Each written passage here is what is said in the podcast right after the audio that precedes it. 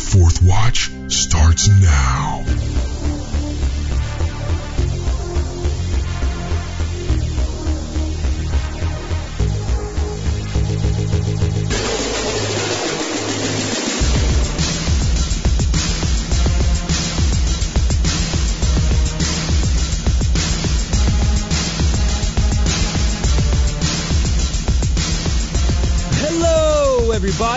You're listening to the Fourth Watch with Justen Faull on the Fourth Watch Radio Network. I hope everyone's having a blessed week. Tonight we embark on a long-awaited journey into the depths of Atlantis and many elements that surround this ancient topic. We'll be excavating the history and hashing through the myths and realities with archaeology and biblical comparison. Is it possible that the end times world system of the Antichrist will be a revived and new Atlantis? This is just one aspect we'll definitely be investigating tonight. We've got a lot to cover, so let's go ahead and start the adventure. Submitted for the approval of the Fourth Watch Radio Network. I call this episode Atlantis, the Watchers, Nephilim, and the Antediluvian Revival, with special guest Gary Wayne. Well, it's Thursday again, and I'm so excited to be back with you all, and we have quite an adventure for you tonight. I want to say a big thank you once again to everyone who's been so gracious to give and further the good fight of the Fourth Watch Ministries. And I pray that the Lord would multiply your gifts back unto each of you richly. If you're feeling led to help support this ministry, you can head on over to fourthwatchradio.blogspot.com. That's the number four, T-H-W-A-T-C-H, R-A-D-I-O dot B-L-O-G-S-P-O-T dot com. That's fourthwatchradio.blogspot.com. There you can easily give by clicking the PayPal donate button on the right side of the screen. If you would rather mail your love gifts and support, you can write to Justen Faull, J-U-S-T-E-N, F-A-U-L-L, Fourth Watch Ministries, that's all spelled out, F-O-U-R-T-H, W-A-T-C-H Ministries, P.O. Box 1145, Snellville, Georgia 30078. That's Snellville, S-N-E-L-L-V-I-L-L-E, Georgia 30078. All gifts should be made out to the order of Justen Faull. We truly appreciate your support as we're growing and reaching more people each week. Now, if you're a new listener, we're very grateful to have you tuning in, and we want to let you know that there's a brand new show posted every Thursday at 11 a.m. Eastern Standard on the Fourth Watch Spreaker page, S-P-R-E-A-K-E-R dot com, Spreaker dot com. There you can search the Fourth Watch or Justen Faull. You can go to the Fourth Watch Blogspot page mentioned earlier. You can also go to the Justen Faull YouTube channel, or you can subscribe for auto download in iTunes. Now, I recommend that everybody just easily download the Fourth Watch app for your smartphones and mobile devices for free. And this way you're going to have the easiest listening experience on the go. If you want the app, just search Justen Faull in your app stores for Apple and Android. I'm also pleased to announce that fourthwatchradio.com will be officially launching soon and will be a one-stop hub for your Fourth Watch experience. So praise God.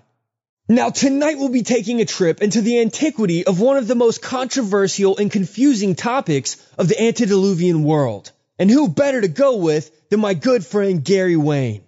For those who aren't familiar with Gary, he is a seasoned Christian researcher who has compiled more than 30 years of work into his masterpiece, Genesis 6 Conspiracy, which is a must-have book for all Christian researchers out there.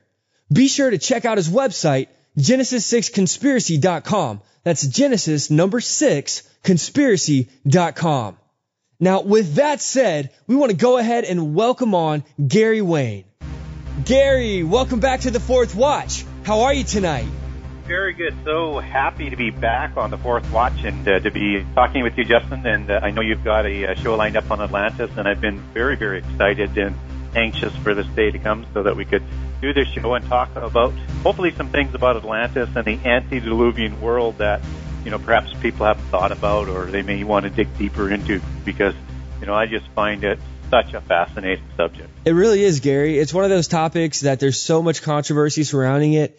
And I sit back and say, let's just put the controversy aside. Why can't we just have a discussion about the claims? It was always fascinating to me, even as a child. And here we are now, Um, with so much research under our belts and so many years have passed since we've started talking about Atlantis and our personal dialogues.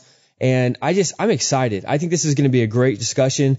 You even devoted a chapter in Genesis 6 Conspiracy to Atlantis. And for those of you listening who have Genesis 6 Conspiracy, you can open it right up to chapter 17 and you can read some of Gary's research on this. But because Gary only covered one chapter on Atlantis, we decided we were going to come together and just do a full discussion because this is so much that we could talk about. Well, uh, yeah, I think you know I have one chapter that's devoted to Atlantis, but there's a few other chapters that uh, I have in there as well that sort of expand on it, whether it's the seven stages after the Atlantean disaster, or it's the echoes that sort of hit the other um, cultures around the world uh, that stem out of Atlantis that we're going to get into. And actually, you know, Atlantis, even though I don't always talk about it in the book, it is such a significant part of the polytheist belief systems and the polytheist legends and religions that it is actually part of the worldwide legacy that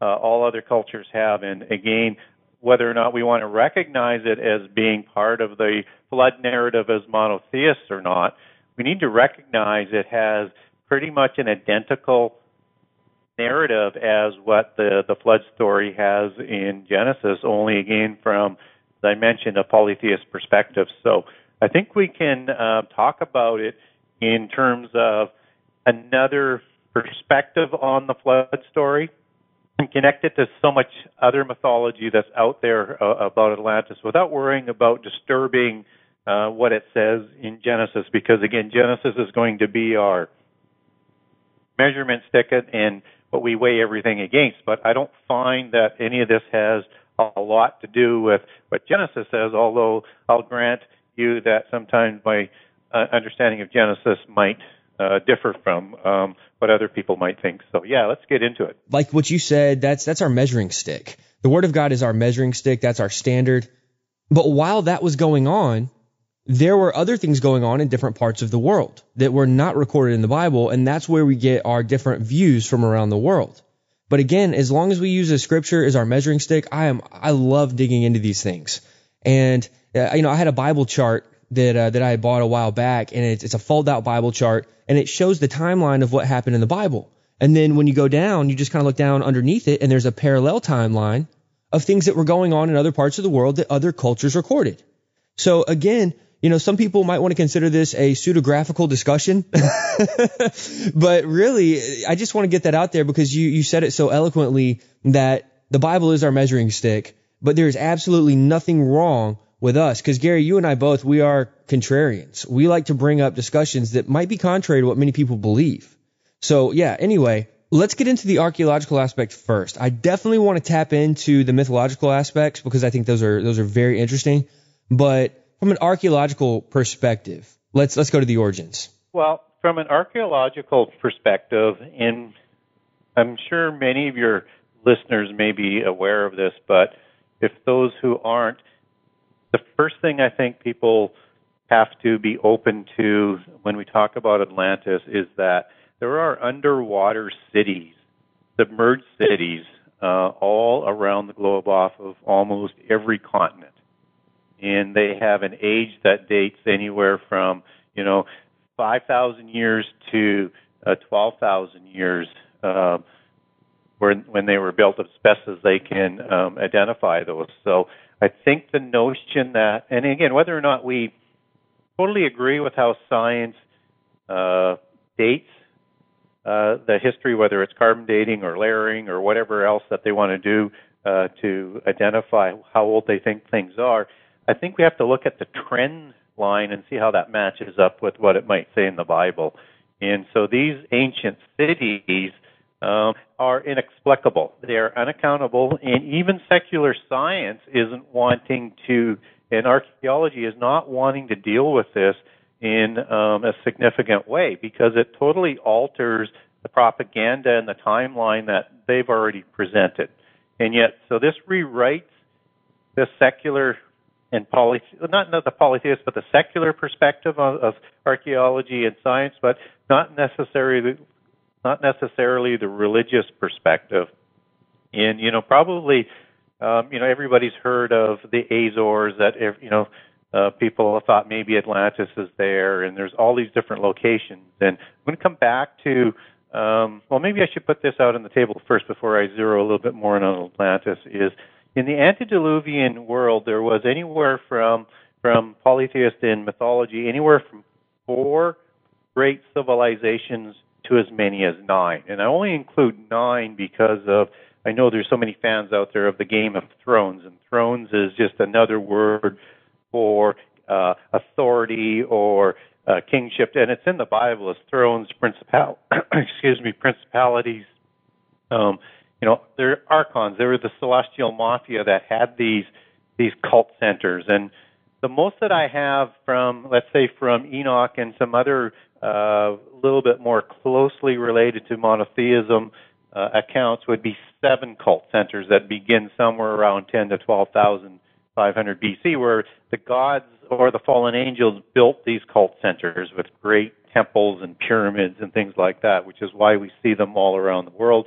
And to as little as four civilizations, um, which is more common in the Atlantean um, mythologies and maybe some of the New Age mythologies. And so some of the names that people will be familiar with uh, these civilizations would be, of course, Atlantis and Sumerius, two of them. Uh, Mu would be uh, another one. Um, and so certain names like that, even Lemuria, but Lemuria is more looked upon as the motherland of, of these first civilizations. But again, that really gets deep into uh, theosophy, uh, religion, and mythology, and certainly parts of Egypt. And there's a lot of speculation whether Egypt was a separate empire in the antediluvian world or was it just a satellite country of of uh, Atlantis. So I already mentioned we've got locations around the world uh, with submerged cities, and people are familiar with Bimini and Azores and all of these different speculations. The reason why they tend to look more into ed- the Atlantic Ocean is it goes back to Plato's account in uh, Critias and Timaeus, where he said that Atlantis was located beyond the Pillars of Hercules. Now, people like to reinvent what the Pillars of, Hic- of Hercules are when they're wanting to wanting to locate Atlantis, let's say at Santorini or around Crete or around Minoa, which also had ancient cities and ancient submerged cities, which is part of what I was talking about earlier. But the pillars of Hercules in the ancient world were known to be beyond what we would know today as the rocks of Gibraltar and that inlet that goes into the Mediterranean Sea from the Atlantic Ocean. So somewhere in the Atlantic Ocean. And again, according to Plato and other ancient writers, it was somewhere northwest off the North African coast. And I'm going to maybe later in the show I'll finish up with some of the names of the countries and how they link back to Atlantis uh, later on. So most people look in Atlantis, and I know some people will even look as far below as Antarctica. Uh, that they believe that there was some sort of uh, crust shift that moved uh, uh Atlantis and the destruction down to Antarctica and submerged below the ice. And certainly, there's ancient maps that show a uh, show the island of Antarctica or the continent of Antarctica. That is a total mystery as to how they would know that. But again, most are looking into the Atlantic Ocean, and um, you know, there's and I think people are even familiar with Edward Cayce, who thought that Atlantis would be discovered late in the 2000s, or around the 2000 area, or, or, or early on into this millennia. But there was an interesting discovery in it was actually made in the 1960s, and uh, they laid off of it because of the Cuban Missile Crisis, and that's when it was actually covered. And they didn't want this information to fall into the Russian government's hands. And so, what's going on now is is sort of a revisitation to that site just off of Cuba in the Yucatan Channel, just uh, between sort of Cuba and, and the Yucatan. And there's uh, two scientists. I think the names are Paul uh, Weinzweig and Pauline Zelitsky. And uh, this, these are all of these fabulous pictures of this gigantic city complex that's located underwater with four pyramids, and there's sphinxes, and uh, they, they, these the, the size of the rocks are just are you know used for the construction is incredible. There's roads. They're even saying there's tunnels, and one of the pyramids is a crystal pyramid that they say is larger than the one in Egypt. So we'll have to wait for information to come back on this, but it is certainly in the right area. And when we link it into the Central and South American and the North American mythologies, perhaps a little bit later, it makes a lot of sense that it might be there. So if this is not Atlantis, it is another unaccounted for uh, submerged city that dates back uh, about 10,000 years. Uh, again, so that kind of uh, matches up with some of these cities being built by the uh, Watchers in around 10,000 BC. And we're dealing with similar technologies. And, and we're dealing with similar technology, absolutely, which is so key because um, in, case people aren't aware of it, uh, I believe, and uh, all the research that I've done leads me to conclude that the technology and the knowledge level in the pre-flood world was as great as we have today, and perhaps greater. So, but our technology and and knowledge is developing so rapidly, we'll probably catch up, and we'll be exactly like the days of Noah um, once we catch there. And there's also writing that they're seeing on these rocks that um, are very similar to hieroglyphs. They haven't decoded them. They're not saying they're exactly like hieroglyphs, but they're very, very much related. And again, that would make sense if Egypt uh, was part of the Atlantean Empire. So that, that, that makes a whole lot of sense to me. Um, and so there are so many sites and things that people are saying where Atlantis is. For me, this is sort of the most likely one because it was discovered by the U.S. government, and uh, it's been known about, and now we're getting actual pictures from it. So uh, for me, that's the uh, that's the best case for uh, Atlantis today. But whether or not that turns out to be Atlantis or not, um, Atlantis is larger than the archaeology of it. It's it's it's the sort of the encapsulates the whole story of prehistory. Um, there's another place that um, people uh, National Geographic is covering off recently. I think is starting in about 2011 or so. That's just off of the coast of Spain, um, north of Cadiz and it's a submerged city, and uh, there's a lot of connections there in terms of the archaeological discoveries that they're bringing up that connects it to Greek and Atlantean mythology, and so they're thinking that's the location of of, of Atlantis, um, which again is possible, but more probably more as one of the satellite empires or one of the satellite countries as opposed to the exact location, because Atlantis was so much bigger than than just this one uh, one country or continent. And there's a map in the 1600s done by Kircher uh, that places uh, and and he he said he got his information from ancient maps and and ancient information that places uh, Atlantis right in the middle of of the Atlantic Ocean between you know Spain and, and Cuba and, and a fairly large continent. So just just a thought. You mentioned uh, possibly satellite countries.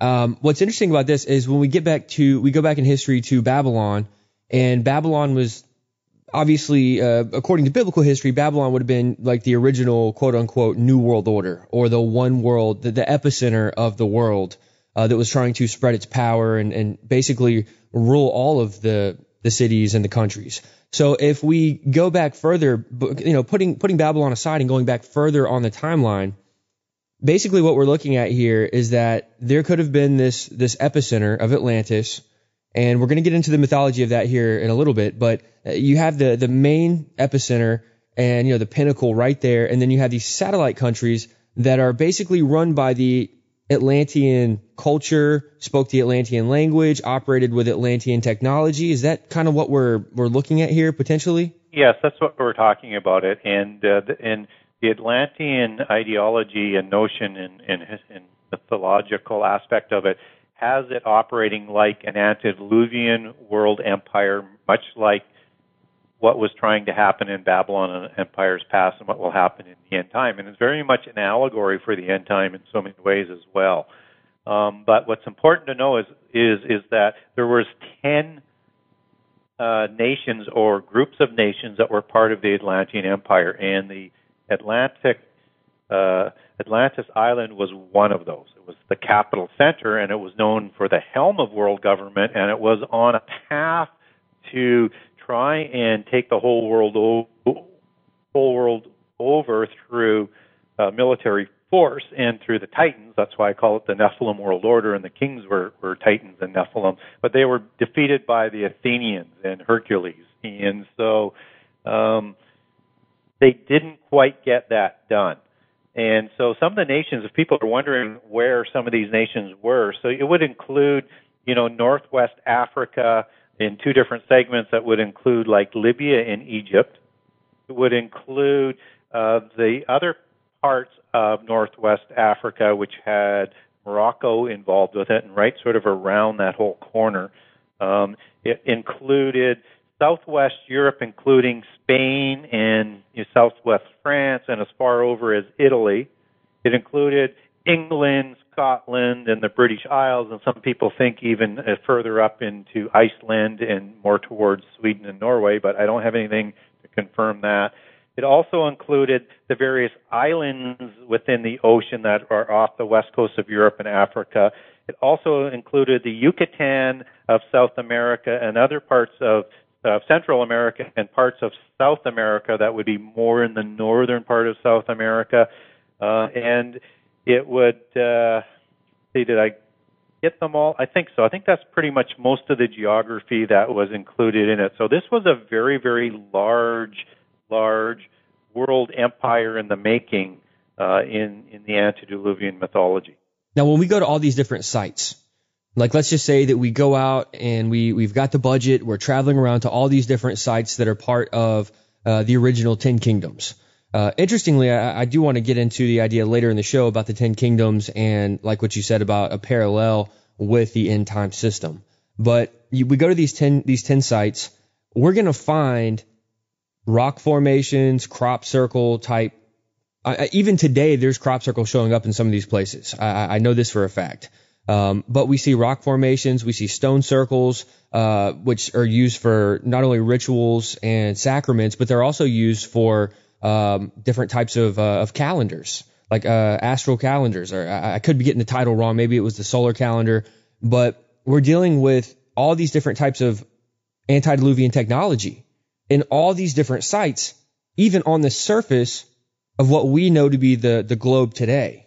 Yeah. That's what's blowing my mind here because all the sites you named off, there's culture that we can go look into, and they've even got remnants of these things on the surface today, not just underwater, but on the surface.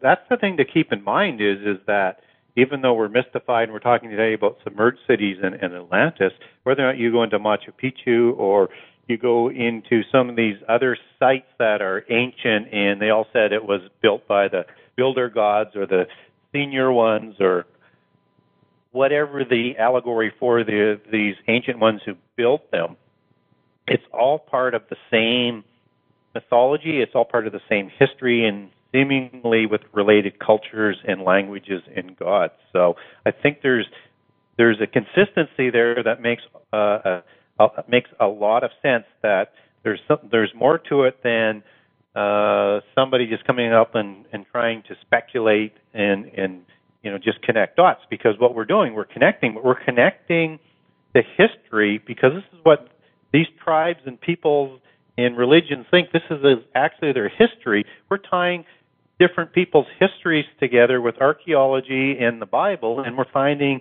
it's telling the same story that's too much of a coincidence for me just to show you how some of these connections work. So everybody's familiar with the country called Ethiopia, but that's on the uh, east coast of Africa. But what people don't know is Ethiopia originally was not located there, and it sort of was moved there, or the name changed during the Mauritian Empire, as, as, as I recall. But the ancient Greeks knew Ethiopia as Adyos, and Adyos was the mountain of serpents, which was located in northwest Africa, which is Adyos is the sort of the original name for Ethiop, Ethiopia, and they believed that Adyos was part of and the surviving part of the Atlantean Empire. and again, so you have an etymology that connects us back as well, that goes out through history that is sort of inexplicable.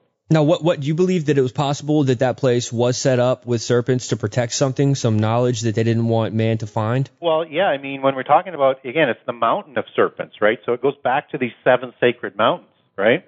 And and then the mountains of the seraphim angels who had the serpent-like look, and the and the titans and the Nephilim who looked just like them. So the serpent allegory that is connected throughout the world and through everything in Atlantis, or the dragon allegory is is a significant part of this whole understanding of it. And I want to throw one other historian in before we move on. And you may have heard of uh, Belisar, or maybe more commonly known as Berosus, one of these famous ancient writers that was commissioned by um, uh, the Greeks just after Alexander died to record the history of of ancient Mesopotamia and Babylon, and and just as Ptolemy uh, uh, commissioned uh, Manetho, if I pronounce that, that Mantheo, some people pronounce it as, and just as Romans commissioned Josephus to keep the, the ancient Hebrew history alive, this was a common practice to keep the ancient history flowing.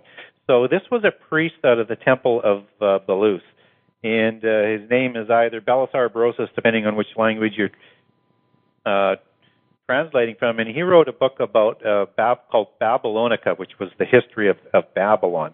And he said that the original people who named their city Babylon named it Babylon as a reference and an allegory and a memorial to uh, the and a replacement for for the first city of the world, the city of cities that was destroyed by the flood, which I believe and Berosus believed was Atlantis. Now here, here's just the question, to, and again, this is this is going to be a question where there, there's going to be speculation involved.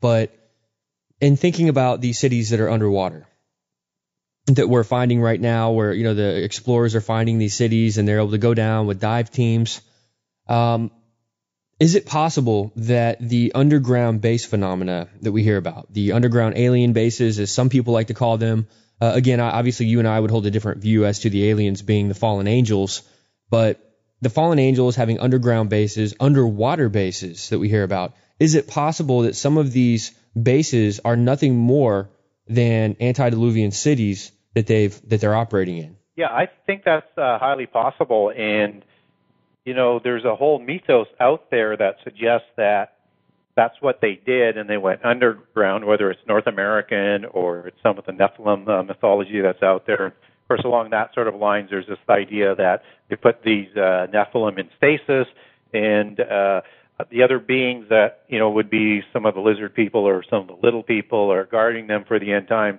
That's not where I'm going with that, but as a possibility, and just sort of make a link to that's I think where some of this mythology comes from is is it is highly possible that some of these cities did survive. Except that we have to remember though that in the other accounts, and even in the Bible, I can make some reference to, to to widen the story of what the flood is. This was a horrific catastrophe that was more than just water bubbling up from the storage wells below the surface. This was earthquakes, volcanoes, uh, landmass being shifted up and down and turning everything upside down, and meteor strikes. So um, it's probably more likely if that's what was was going on, they've been rebuilt, but they would have had the technology to be able to do that. But I do want to refer to uh, Ezekiel 26 on that one for people um, who may want to go and check that verse where it's talking about in ancient times uh, the people, um, you know,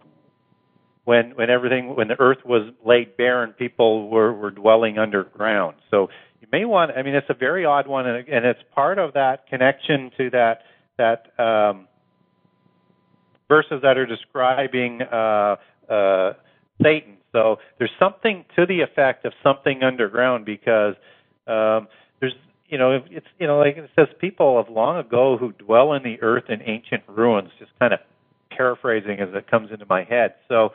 Uh, that's a possibility. I, I don't have anything to assert that that's actually true, but it certainly uh, certainly uh, points in that direction that that's a possibility you're going back to the mythos that, that are teaching that it was more than just a flood. I mean, in the event of the flood, there was just much cataclysmic destruction taking place, which could lead us to the idea that rocks fell and that certain cities would now be, I mean, thousands of years later, of course, uh, some of these cities would be underground, not necessarily underwater, but underground. Yeah. And when you get over into Mexico, Mexico has such a rich history, in my opinion, in dealing with the Watchers. Yes. And you get to Mexico, and there's certain writings from Mexican culture, some of the uh, Indio-Mexican um, tribes, and they talk about entrances into the earth that take us down into cities, which lead, you know, you get to a certain place underground, and then you've got to go into water, and then you get through the water and you come back up underground, still underground, but now you're not underwater.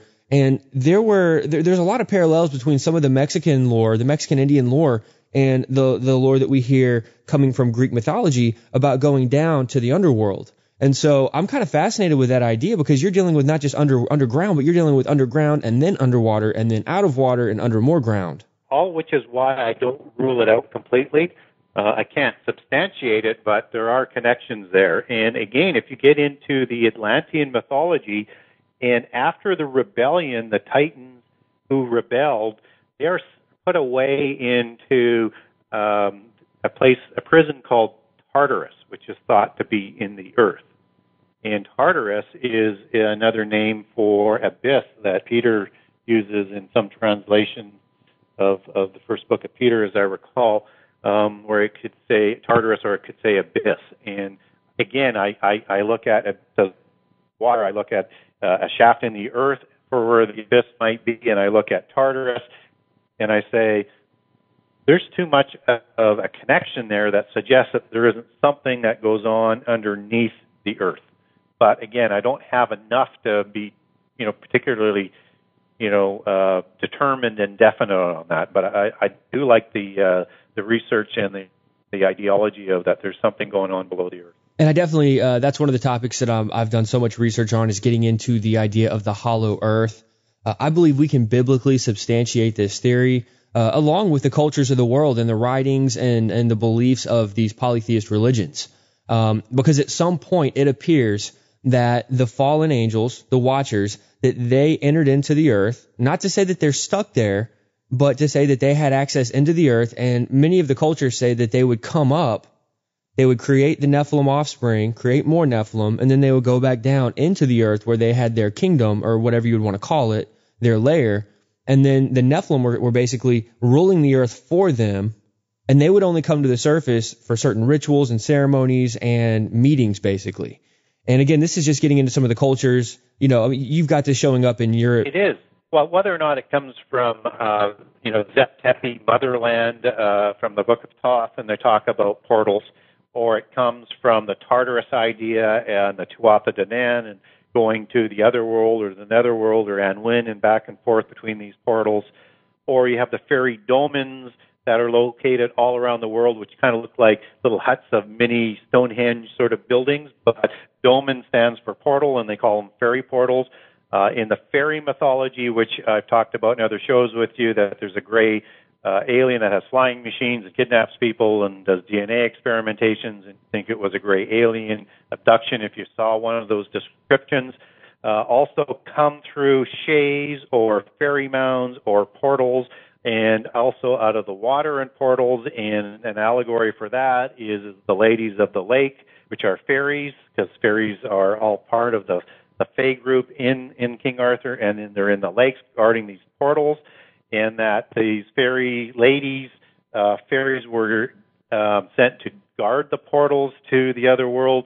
It's all part of the Gnostic religions. There is such a rich and detailed narrative from so many different aspects of religion and mythology that one has to kind of think there's something to this, to the portals to the underworld, or is it to another dimension? You, you pick your choice, or maybe it's both. But there's there's something here that um, we need to look deeper at and, and understand better. I think. I think I think you're exactly right. I just personally I do believe that it's both. I believe we're not we're dealing with underworld extra dimensions. I, I really do believe it's both. But I, I think that all these things that we're discussing, I think there are extra dimensional qualities and characteristics involved. It's it's hard for us to really wrap our head around sometimes, but I think the more we learn about physics, I think it makes more sense that we're dealing with dimensions and all of these things. And whether or not you know science is even close to answering the question or not with uh, quantum physics and string theory and multiple dimensions, that they would suggest by theory there are uh, infinite amount of dimensions and and quantum possibilities.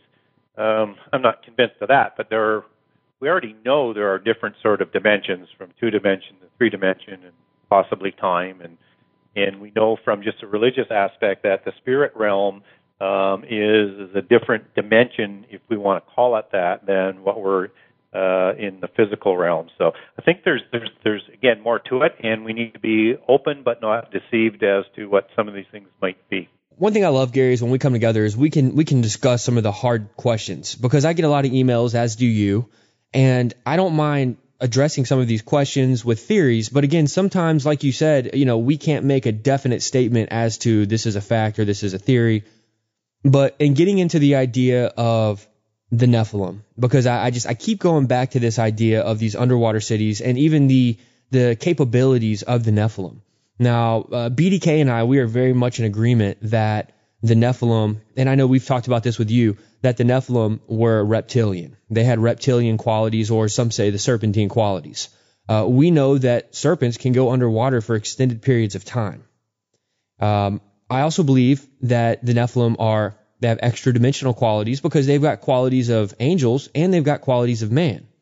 Again, we're dealing with hybrids here. Some people have a hard time, you know, accepting these ideas, but all you have to do is you look at the at the father and the mother and you say, well, you're going to have characteristics of both. And so angels are extra dimensional. Angels don't die. Uh, obviously, the Nephilim die because they are of man. But the idea that a Nephilim would have the characteristics uh, of angels, uh, and even early in the early down the generational scale, we're also dealing with reptilian qualities. So I kind of lean to the idea that it's possible that Nephilim, even modern day Nephilim, depending on their their pedigree, would be able to live underwater for a certain amount of time, or at least spend a, a certain amount of time underwater. What are your thoughts on that? Without going too crazy, because I know I know that's probably we didn't discuss this previously. I don't want to throw a curveball at you, but I just I wanted to throw that out there because I know there's people out there thinking it. So the first thing is is that um, they did have the characteristics, and even in the Atlantean mythology, that uh, the, of what their fathers looked like. And again, we talked about the seraphim angels who had the face of a snake and looked like a dragon with the wings, and they were shining opalescent beings. And so in the Atlantean mythology, uh, whether it comes from Greek, Egyptian, Central American, or North American, they all agree that they were white. Um, they agree that they had red hair or blue hair, that they had rough, white, ruddy skin, their eyes glowed, they had high cheekbones, and they looked like snakes.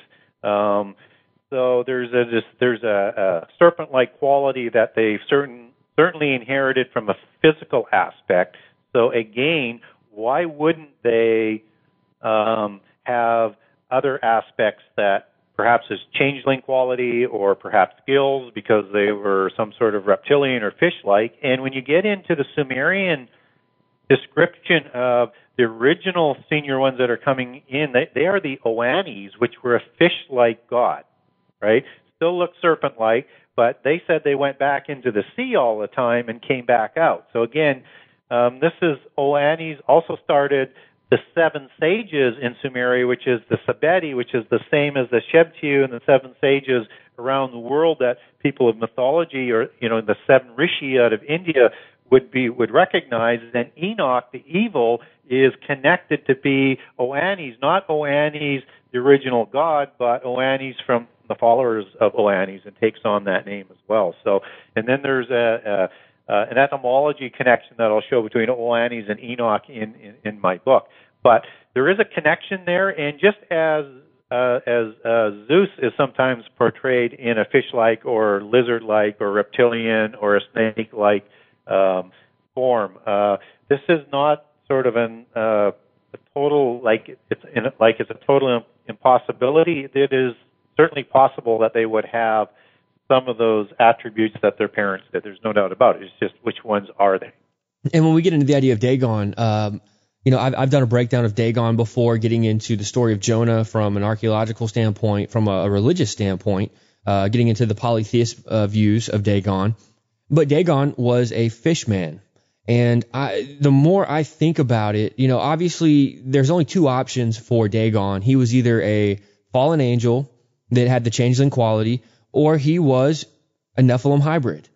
Because we do know that the Nephilim hybrids Could were be worshipped. either. And here's a little bit more of a connection. So Dagon is is the god that the Philistines uh, bring in, and they come in from Crete and uh, Cyprus uh, in in the Mediterranean Ocean. So now we're we've got a Greek connection uh, with a Poseidon-like god, just as most people think Oannes and Poseidon are the same god, right? So whether or not they're actually fish-like or not, or it's an allegory of the god of the sea as opposed to the god of the sky, which Zeus would have been in Greek mythology, right?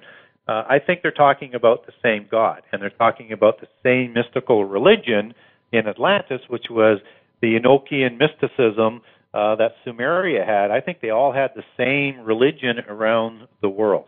Uh, they just had different gods running the different cult centers, but they had a very similar and pretty much identical uh, pantheon. Now, you're saying that it's very possible that that's the same god as Poseidon. Yes, because Oannes starts the 10, and 10 is a uh, antediluvian constant as a number, but 10 kingships. They're called the Pishtin uh, kingships, which is so very close in its pronunciation to Poseidon, right? So I think I think it is the same. This opens up the discussion, kind of leads us into the area of uh, the mythos around Atlantis as the actual continent, the epicenter.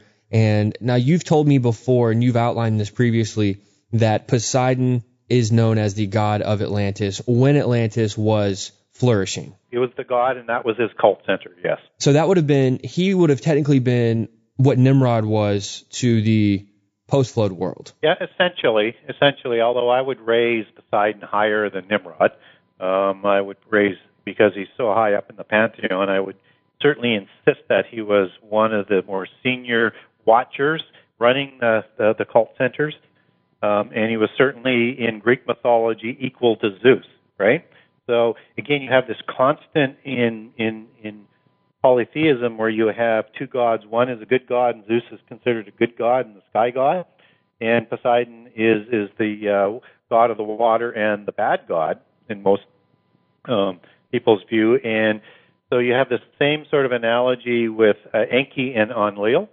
So Enlil is is the uh, uh, is is the god that is associated with um, with monotheism and also known as Adonai in the uh, the polytheist uh, realm as well for our God, and Enki as, Enki as the good God. And so uh, I think that is is is a constant that we have to look at. That he is a very very high God in charge of one of these cult centers, and Zeus is also the one who causes the flood, just as Enlil is the one who causes the flood in Sumerian mythology. And Poseidon is the one who is the bringer of knowledge to this Atlantean empire, and Zeus is trying to keep the whole empire under rules and regulations. And the same thing happens in Sumeria, where Enki is, is the one bringing knowledge and looking after the betterment of humankind, and on Enlil is trying to enslave them to worship them and doing all these different slanders polytheism likes to do with with our God.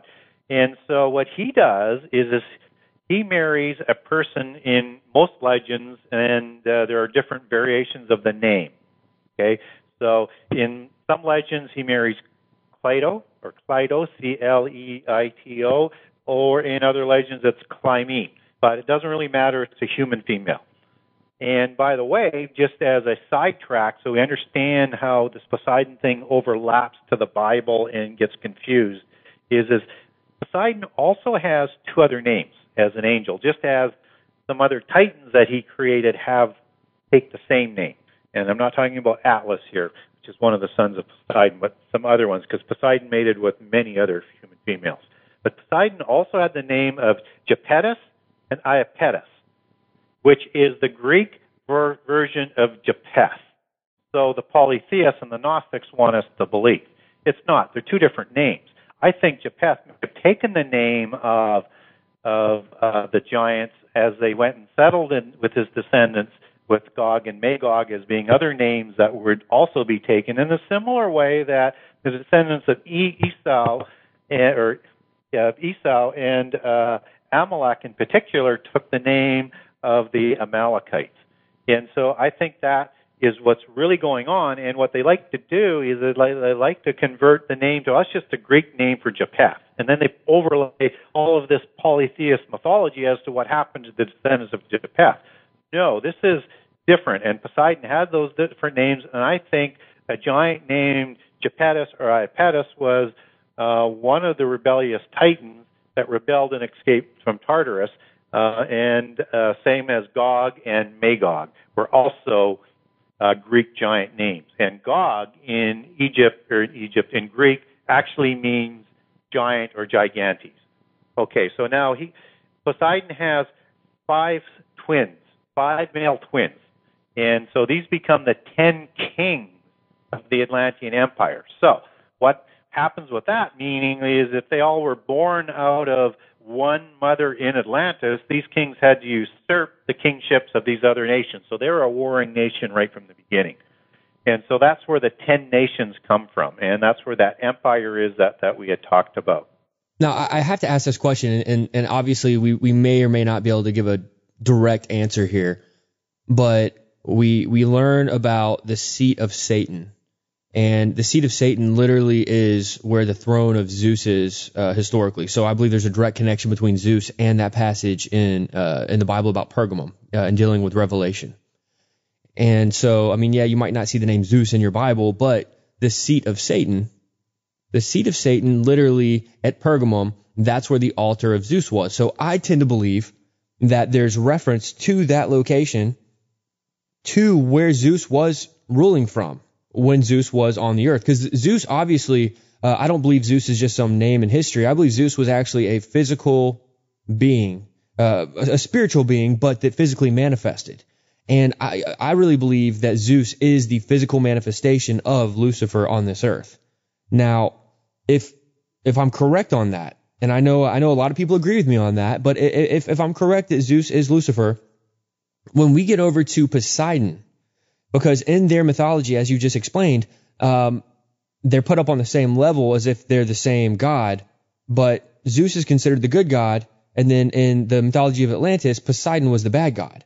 So, is it possible that Lucifer is pulling his changeling qualities and shapeshifting into to play both roles? Or is it possible that Poseidon really isn't Zeus, but that Poseidon is actually second in command in the pantheon? Again, these are tough questions, and I know I, I don't want to stretch the issue too much, but I just want to get your take on this. I think uh, technically Lucifer or Satan would probably uh, put himself over above all of those uh, cult centers and gods of those cult centers, gods of those pantheons.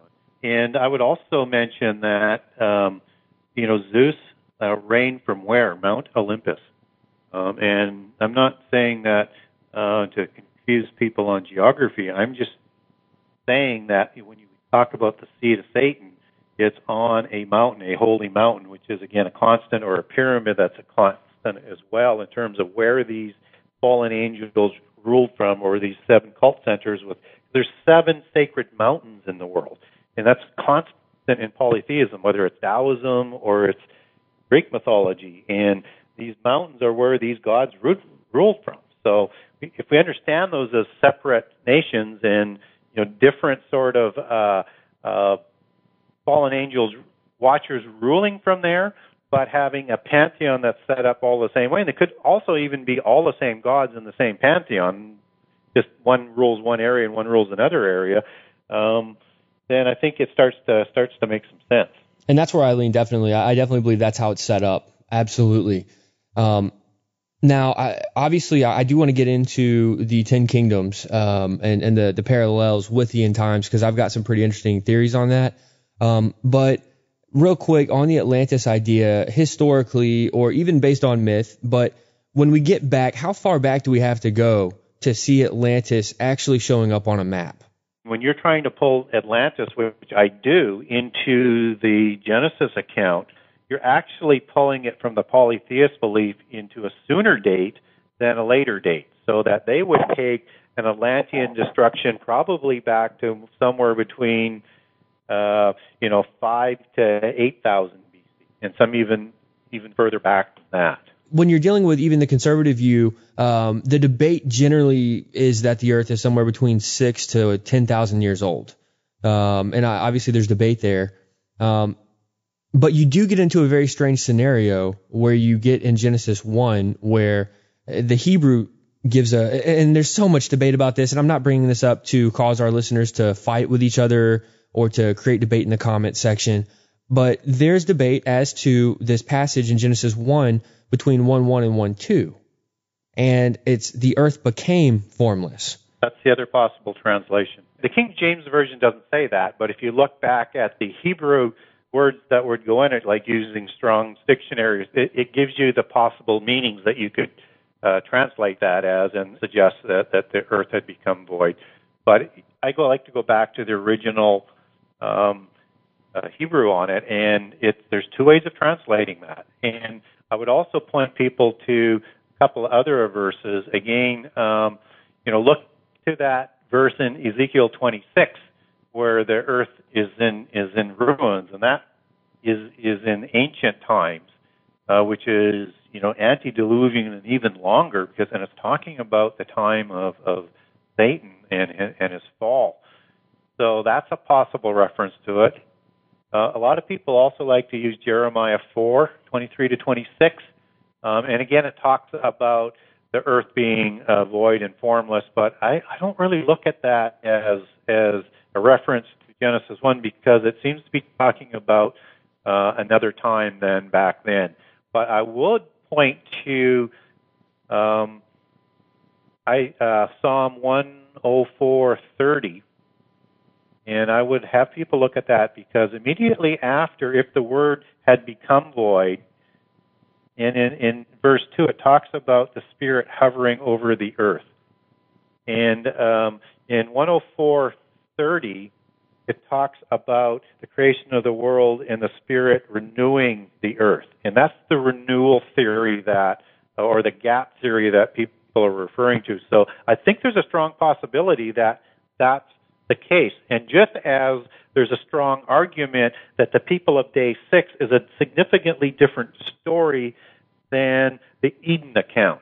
And again, I have a two page a little over two page document. If people want to email me or get a hold of me, I'll send that to you because it's it's a show in itself to cover off that story between six and Eden account is completely different, and I don't believe the Bible is in contradiction. So, if you have these two possibilities, you have the gap theory that people like to call it, which we don't know how old the world gets to be, and then you have some time, an unknown period of time between day six and the creation of uh, of Adam in singular, and I'll just leave that as a, a tidbit. There are some good arguments on both sides. You know, I mean, being a researcher, I, I know there's some great arguments on both sides of the spectrum on that. Um, and, and it's it's edifying to be able to discuss these things because it causes us to think, and it also causes us to really dig into the scripture and the original language for ourselves. Um, maybe maybe we can come back and we can do a show on that, Gary, where we can we can break down uh, your research into that area because I, I think that's fascinating. Uh, even some extremely conservative Christians have referenced back to the works of G.H. Pember, um, who was an extremely conservative Christian theologian, uh, and he wrote the book uh, "The Earth's Earliest Ages," uh, which is kind of odd to hear that coming from a extremely conservative Christian. But we have to remember that what we consider conservative Christians today is based on what we know in American culture. You know, when you go back so far, conservative Christianity held more supernatural views than the church holds today. Oh, absolutely. We've let science interfere with what the Bible actually says, and we just don't let the Bible read for what it says. So we become more skeptical and conservative of that. Um, and you know, if I didn't find so many issues between the day six people and the Eden account, I may not put as much credence on the gap theory. Uh, but because uh, both of those things answer so many different questions, uh, a like when did the angelic rebellion happen? And why did it happen? And if these were immortal beings, why would have it happened so quickly, right? So, um, just puts things in better context for me to to look at that as a significant possibility. And I have to admit, I, I lean like 99% and leaving that 1% open that um, I'm wrong on it. But I would I'd underline that the only thing that suggests that the world is 6,000 years old is taking the genealogies back to Adam. And if Adam uh, is created at a different time than the people created in plural, who are nomadic hunters and gatherers, and a whole bunch of other differences in the story uh, between day six and Eden two, then all of a sudden we're freed up from these chains of of when um, the Earth was actually created, and because it's not a big deal, right? Does it really matter? As long as we're following the biblical narrative, uh, you know, and there's so many questions that we do have as we start studying these things in Scripture, um, and, and I think the Bible gives us what we need. I just I feel that there should be a dialogue on some of these issues because so many people are raising questions because of certain passages in the Scripture. Now, the other thing I want to I, I kind of want to tap into here uh, and, and, I didn't mean to open a can of worms there. Uh, I know people are definitely wanting to hear that now. but um, so stay tuned for a future show. exactly, exactly. Um, but yeah, I, I kind of when we get back to the idea of Atlantis, I want to steer us back towards that. Um, what was the culture like? I mean, what based on the the mythology, what would what would somebody expect to have seen? as they entered into this place. I mean, obviously this is before Atlantis was submerged. We're dealing with Atlantis as a epicenter of the cult, the, the, the cult network, if you want to call it that. Um, what would what would it have been like? I mean, what are some of the stories that we hear about Atlantis with the technology and the culture and the system? I mean, what was that like? And again, this is all based on mythology, so I, I don't want to make people upset, but I'm, I'm interested. Uh, when we look at um, the mythology, the two best ones to look at are descriptions uh, uh, from Plato, and then match that up with people like Homer and Plutarch, uh, because they talked about Titans, not uh, specifically Atlantis, but Titans as a whole in that whole mythology. And so all of them are pretty much consistent in terms of what they say happened. Um, so understand that when uh, Athens defeated Atlantis in, in, in the battle against Atlantis, that there were Titans fighting uh, for the Athenians. Okay, so at first, after usurping the leadership of these Titan kings, these demigods, these giants who looked like serpents, uh, and then uh, afterwards they produced more Nephilim kings. But in the beginning, they call it the Golden Age, and they call it the age of judicial rule by these very powerful, shining Nephilim kings and that they ruled judiciously and they created peaceful societies. Um, but over time, and after they developed the religions and they developed these technologies, they're they're they're able to trade around the world. They're able to communicate around the world. They're able to have flying machines. They're able to do DNA manipulation. They're able to do all the things and more than what we can do today. Uh, and we're told it was just a place of pleasure. And then the kings, they slowly, because they say the aspects of humanity, and this can happen in two ways, start to overtake these judicious, godlike, good beings who are ruling. Now understand, this is their description. This is not my interpretation. This is what they say, not what I believe. Um, but they said that humanity uh, by through intermarriage and bloodlines and interaction, gaining power over them with the evil, and the good side was was being um, slowly eaten away. So two things going on. One is is that angels and titans and everybody's affected by the evil of this world. So even if they started off good, they're being affected by the world, and sin is what we know it because the world is sin. Or the second thing is that they're talking about is through the generations, through the different kings coming to power, um, that they were intermarrying more with humans and more bloodlines being interjected, and they became more evil all, all the time.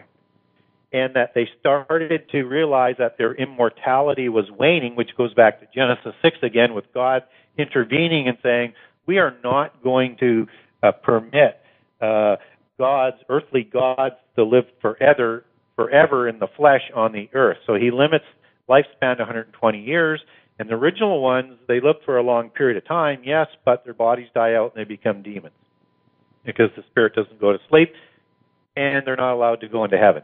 But the descendants, even though they can live to be a long age, a long age, they know that they're no longer immortal, and then they start to war. They start to do more black magic. They're trying to do everything they can to create longevity. So this is the elixir of life and immortality that's been perpetuated through the Rosicrucians and uh, vampire tales and they drink blood and they do all sorts of abominations and they start to turn against the earth in their wrath.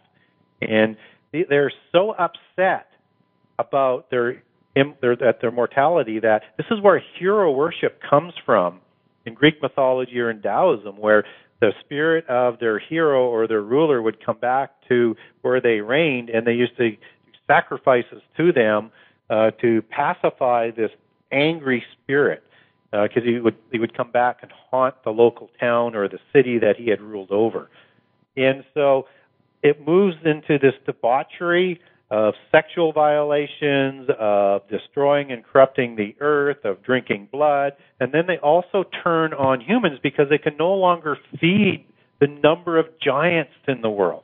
That their appetites are so huge. This is according to Enoch, um, that they turn on humans and start to slaughter them and start to eat them. Then they turn on each other, and so they turn this golden age that they call it, Zep Tepi, uh, Age of Aquarius, whatever you want to call it. That's the future reference allegory for the the golden age, and they start to war with each other, uh, and then the gods bring on the flood after they put down the rebellion against the gods and and uh, start all over. That is the how what happens in the Greek and um, um, polytheist records, and again, look to Plutarch to, to describe that as well in, in particular detail in um, uh, how how that world slides into depravity. That's so interesting, Gary, because you get into this idea that it's it's a culture of pleasure, uh, a golden age where where just it's pleasure, pleasure, pleasure, and we see that ta- that, that we see that same type of um, behavior when we get into uh, some of the Roman culture. Uh, the Romans that worship, and, and obviously there, there's a lot of parallels between the, the gods of the Romans and the gods of the Greeks. Uh, and I correct me if I'm wrong, but the Romans adopted the gods of the Greeks uh, down the timeline. Is that correct? They're, they're the same gods, just different vernacular names. And Ovides is, is the big writer for the Romans who captures a lot of these stories. And in their golden age, it starts off, and you're you're going to like this uh, because as an analogy, perhaps for the end times. So in the Roman version, they start with the golden age, which people have heard of, and it moves to the silver age, and it moves to the bronze age, and then it moves to the iron age of depravity before the flood comes. As we as we look at some of the Roman history and some of the just some of the the dynasties, or I, I, obviously I, some people don't like using the word dynasty when you're dealing with the Romans, but when you're dealing with some of the leaders, the Caesars, and it, they really they had they tried to create this culture of polytheism and pleasure. It was all about polytheism and pleasure and the worship of the gods. And I mean, they took this stuff very seriously. And it was it's making more sense now that we learn about Atlantis and the mythology of Atlantis because it's like they're trying to recreate this. They are. And I don't think, you know, I don't think we're going to see the full recreation until we get into that final notch on the prophetic timeline as we get into the 10 kingdoms under the antichrist and and I really do think that is going to be literally I think that's going to be a exactly what was going on in Atlantis but it's going to be happening in the in the future. Now as we move into that cuz that's that's kind of our we're going to move into that as our as our last segment but as a transition um I was talking with with a, a good friend of mine Chris Pinto uh, I had an opportunity to work with Chris Pinto on uh, his latest documentary. And uh, many of you know Chris Pinto. Uh, he produced the series called uh, America's Secret Beginnings. And uh, one of the best series of documentaries I've ever seen, like all time. I got to say, hands down, Chris Pinto and, and his series on America's Secret Beginnings. If you haven't seen it, folks, it's on YouTube. You can watch it for free. I recommend going over to his website, Adullam Films, and buy the DVDs. They are worth having to share with people. But the thing about this, Gary, is we get into this very strange occurrence with a man by the name of Sir Francis Bacon. And Sir Francis Bacon, there's a lot of a lot of controversy as you and I spoke before the show as to his true identity. Now, I lean to the idea that he was Shakespeare, the same person, and and, and I definitely want your your feedback on this in a second. But he wrote the New Atlantis. And what's interesting is uh, we, we find out that he was an occultist. He was practicing uh, black magic. We look at his colleagues. Some of his colleagues were wizards, warlocks. I mean, some crazy stuff. But it seems that what he wrote in the New Atlantis was a prophetic outline of what America became. Now, let's go ahead and address the idea of William Shakespeare. Um, and then let's talk about Francis Bacon and what he did, what he was involved with, and, and some of these prophetic utterances. I need to, for the listeners, I need to lay a little bit more reference in here from Atlantis because um, it's it's really really important, particularly with what you just said. So I already talked about the development of the science and the technology. That's the seven sacred sciences of Enoch the Evil and Freemasonry and craft legends, right? Um, so, and we also know Francis Bacon was uh, part of secret societies, and uh, we'll get into that in, in, in a second. Um, but the development of these seven sacred sciences were what led to the development of mysticism and black magic, which overtook the Atlantean Empire. It went from good magic, as they would call it, into black magic, as in sorcery and necromancy um, aspects. And so this mystical side is the priesthood. This is the Babylonian part. It's always in partnership with the Nephilim ruled kingships or the Antichrist type figure of kingships. Okay? And the priests are known as wizards and or magi or as wise ones. Uh, you know all the different names, and that's why you have wizards connected to Francis Bacon, and that's why wizards show up in Atlantean uh, mythology or related ones, whether it's Merlin and King Arthur, because Merlin is a title for a priest and is the partner of King Arthur. Um, that's a whole different story in its in a show in itself. And also, you have the Magi and the wise ones and the astrologers from Nimrod's uh, uh, empire that comes out of Babel, and you have Hermes, who's the priest and the wise one, and the Magi, who works with Nimrod in partnership at Babel, and he goes over to Egypt and he starts the Egypt, Egyptian religion um, and uh, the Egyptian priesthood. So you see this sort of consistency of this religious aspect, which is also important to understand that in the end time you have a universal religion that is controlling this uh, end time empire called Babylon, this is very much what happened with the kings. They were controlled by this mystical wizard sorcery type religion. So now that is backdrop. Let's move into Shakespeare and, and Francis Bacon. So there is a lot of talk that Shakespeare and Francis Bacon uh, are the same individual, and there's there's some good reasons. I'll just give you a, few because there's so many of them. So Shakespeare is the son of a butcher, and he's uneducated, and he writes the great classics of uh, of that period of time that are even recognized even today. He has a knowledge that is unaccountable for the classics in ancient history. He has a knowledge of the legal system of that time. Everything is perfectly written, legalistically right. He has a knowledge of the courts and the royal courts in a way that a commoner wouldn't have. He has the writing style of Oxford, which he never received a formal education, and he uses words um, that are being reinvented and reapplied uh, at that time, and he uses Rosicrucian secret society, occultic symbols that he has no business in understanding, right? Have all of these, and those are just the tip of the iceberg of the things that say, how could Shakespeare have done this? Okay? And you have uh, the name Shakespeare, which everybody thinks uh, is made up. Uh, and it's an allegory. Now, let's just move over to Bacon, and this is this this is uh, one of the most powerful people in um, England, and he works and he's trained under John Dee, who's the most famous occultist of, of his era, at least from an English perspective, and uh, actually takes over for John Dee and a lot of the societies and that later on.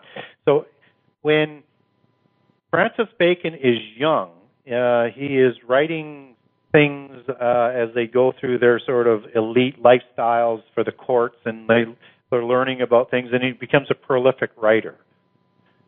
But he doesn't stop this, and he does this when he when he goes over at an early age. I think in his teens over to France, and he comes back to England, and he he wants to continue his writing, but he really can't because he's he's he's basically the second in charge, or will be the second in charge of in in England during uh, the time of Elizabeth and uh, um, Henry VIII, um, and even with Mary, I guess there for a couple of years. So he creates this society called the Society of the Helmet.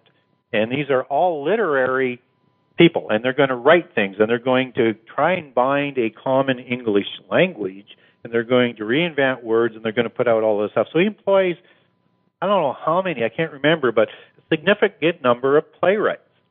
And it's called the uh, the Society or the Brotherhood of the Helmet. What's important about that is is there's a goddess um, and a god that are related to this helmet, and that's Athena and Apollo.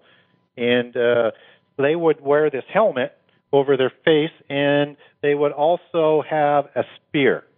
And they would help educate the people and bring knowledge, and they would shake the spear in the face of the evil one or the dragon or or the evil god of the universe, as they would call our god, for teaching the illicit language.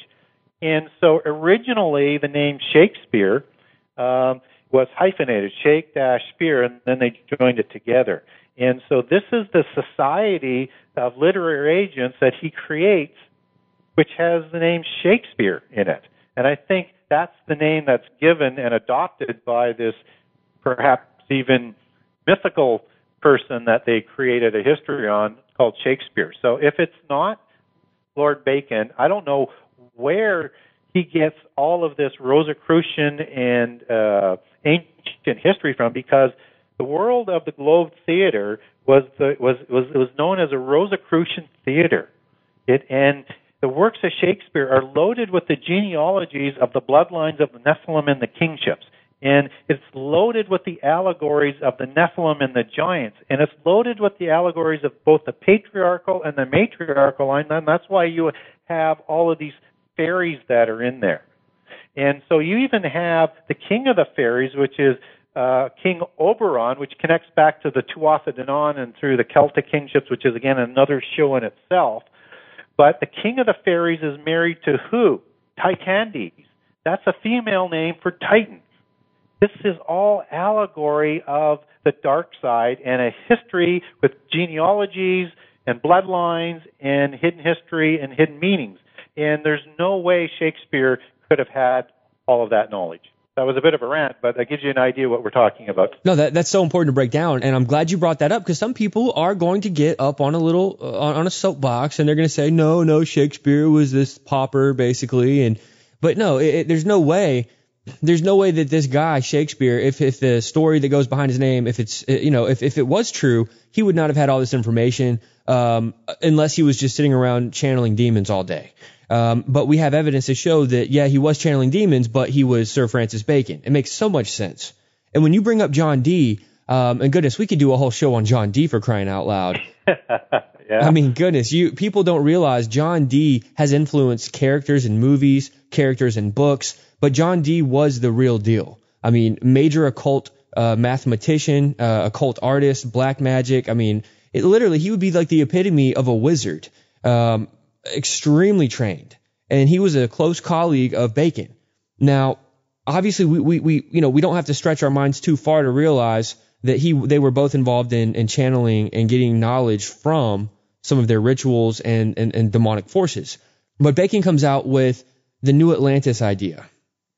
And, you know, th- this still blows my mind to this very day, Gary, that he could have written all of this detailed information years and years before the founding of America as a nation of America. Again, obviously America's always been here, the continent's always been here, but when America became a nation, when it was set up with a with a government, I mean, we're dealing with and I'm going to say this loosely, but we're dealing with prophecies that are being fulfilled of the new Atlantis with this continent. And we find out that they say, well, oh, the dawning of the age of Aquarius. And uh, I mean, all of this occult symbolism and literary reference surrounding America, it's all coming true. And it seems to be pushing that America is going to have a major role in this end time kingdom.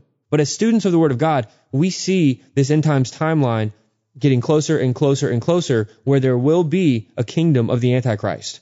And it seems that we are dealing with a new Atlantis here. Now, what are your thoughts about the new Atlantis that, that uh, Bacon wrote about and how it's coming to pass? let's just move back uh, a little bit. So there was an organization called the Templars that knew about uh, North America, and uh, it was their dream to continue to uh, to discover what was over there and bring it along. And this is a longer term plan. And what's important about that is even Columbus uh, on his on his main ship bore the on the Santa Maria the uh, Templar flag, and there were some of the money behind him going because they knew it was there. They just wanted to get this thing going. So this was part of a Templar dream, but the Templars are overthrown in 1307. So I'm moving quickly to get back into it. They, they form a number of organizations that Francis Bacon inherits um, in the uh, say 15. I think he was 1540 to about 1625. I think that's when Bacon lived somewhere in that zone. So in that uh, period of time. So these groups are the Freemasonic group are recreated to do the political and the military and media and stuff like that influence. You have the Rothschilds that are created for the banking arm of the Templars. You have the uh, Royal Society, uh, which I'll come back to, which is uh, going to take control of education and develop the seven sacred sciences for the great architect of the universe, or Lucifer, as they like to call him and you have the Jesuits who need to replace the uh, the uh, Templars inside the Catholic Church as a Catholic military role that works at the front and center of whatever uh, Catholicism is doing. And of course, you have the Rosicrucians and you have the Illuminati, both uh, who, who are uh, heavily uh, involved with um, all of the secret societies, and the, the, the Illuminati is is all about world government and destroying Christianity, and Rosicrucianism is about keeping the Gnostic religion, keeping the legends and the mythology, and it includes alchemy, which of course Francis Bacon was. So he wrote several alchemy alchemy books, for lack of trying to get the other word out, uh, and he finished up with this this alchemy. Uh, philosophy, which is part of the seven sacred sciences, that goes into the New Atlantis. The New Atlantis is a book about uh, the end time or a new golden age or a new age or the new Atlantis, as he calls it, which is based upon a society uh, that is a recreation of the Atlantean age where you have a world government and you have a world religion that works in harmony with science. And of course, it's the ancient uh, religion out of Atlantis. It's the Enochian mysticism. It's Babylon. It's polytheism, and that's why it works in harmony with uh, science because the Royal Society is created to develop the sciences, and these are created by Freemasons and Rosicrucians. And Francis Bacon is the inspirational founder from his writing of the New Atlantis for the establishment of the Royal Society. Now, getting back to the U.S., so you've got Walter Raleigh, Raleigh who works uh, with uh, Francis Bacon in the development and the ongoing uh, development of the Americas, and of course the Jesuits are always, coincidentally, accompanying these ships because they're all working for the same sort of end to develop uh, Brazil and the United States because they had, had a twin hope of developing those as role models and springboards for what the end time government and world will look like. And so the the the envision of this was is many states um, and 13, which is an occultic number, um, were the original uh, 13 colonies.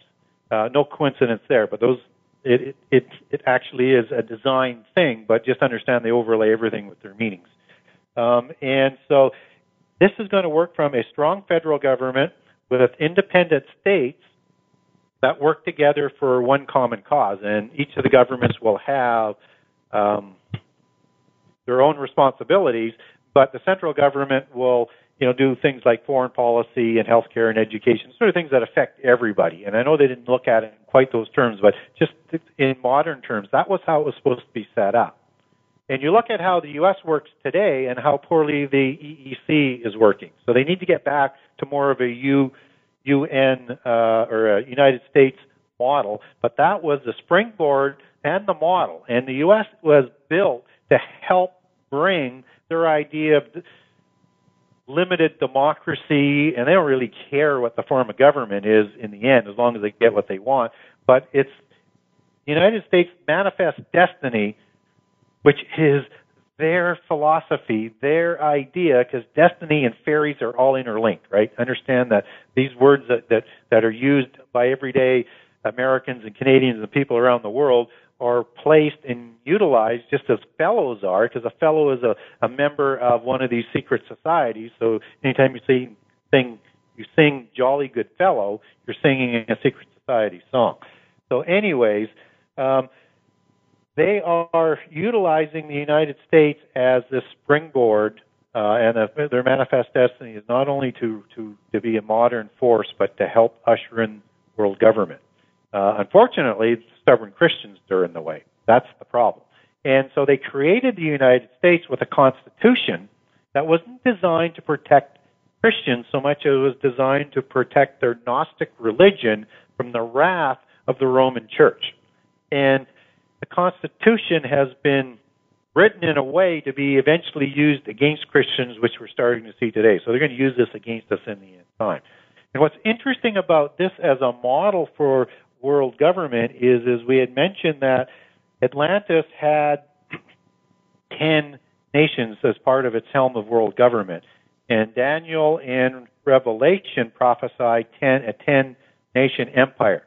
And in the late 60s and the early 70s, one of these spring off organizations that all starts with the Templars and, and Bacon as one of the major influences uh, is the Club of Rome. And these are very high level bloodlines and, and uh, very high level, probably pure bloodline Rosicrucians. And they decide that they're going to solve the world problems, and in doing so, they're going to cattle herd everybody into the end time that they have split up into 10 empires and nations or groups of nations. So what they're trying to set up is, is 10 economic zones, 10 trading blocks, 10 spheres of influence, 10 groups of nations, however you want to call it, to be this Atlantean empire.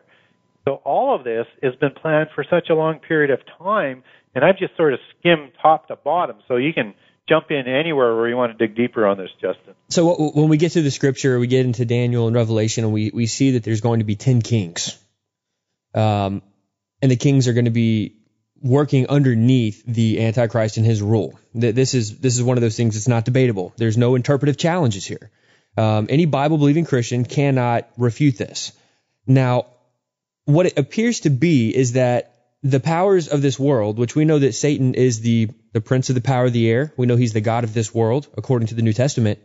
What we see here is that the same demonic forces that were in power when Atlantis was, the historic Atlantis, the, what we're dealing with is the guidelines, the structure of Atlantis is coming back for the, the rule of the Antichrist. Literally. That's, that's what we're seeing here. Absolutely, and I think just at, and although we don't really uh, know about this, although perhaps it's Orion, um, who is the leader like Antichrist in the antediluvian world. Um, and Orion is connected to the flood story in the Bible as well as in Greek mythology and around the world, whether you're looking at the belts of the pyramid, which are uh, in their belief system, a monument to the antediluvian world and their great heights that they reached to, or it's Orion that is uh, chasing after the daughters of the Pleiades, and the Pleiades um, is an allegory of, of a celestial star system where the two or three, depending on which legend you're talking about, stars hit the oceans, which um, kick off the flood catastrophes, and Orion is the hunter that's hunting those two uh, or three daughters, and Pleiades is the daughter of Atlas, who is the king of Atlantis of the main center. And so when you talk about Orion and Pleiades, they are in all the mythology stories around the world. And in fact, at Babel, uh, where they're building uh, the, what I believe was the pyramid, because pyramid, tower, or ziggurat were meant the same thing in the ancient world, built a little bit differently, but still trying to create uh, a sacred mountain. Um, when you get into the Sumerian, which they said Babylon was, uh, Babel was built at Eridu, and in the Aramaic, Armenian um, um, mythologies, they have this temple built at the base of the Tower of Babel, and similarly, they have the same temple built in the Aztec and the Cholula and some other Central American um, mythologies about the building of the Tower of Babel, and when you read them, are almost identical, again, from a polytheist perspective. But they had this temple at the base dedicated to the meteors that started the uh, the flood catastrophe that hit the ocean's waters, and those were the Pleiades in all of those legends around the world. Those are just unaccountable um, coincidences, but we also need to understand that in the Bible, uh, there's connections to Pleiades and the uh, and the Orion to a flood-like catastrophe, and that comes up in Job 38, Job 9, Amos 5, and in a few more areas in the Psalms. So I think there's a connection there that goes back to it. So yes, there would be a antichrist type figure uh, that ruled the antediluvian world. You have a false prophet type figure that's allegorized in the wizards and you have the seven sacred sciences and technology being developed, and you have this ten nation empire, and you have the same thing that happens with the spirit of the Antichrist and the spirit of the beast, the post diluvian world, starting with Hermes and Nimrod at Babel trying to do the same thing.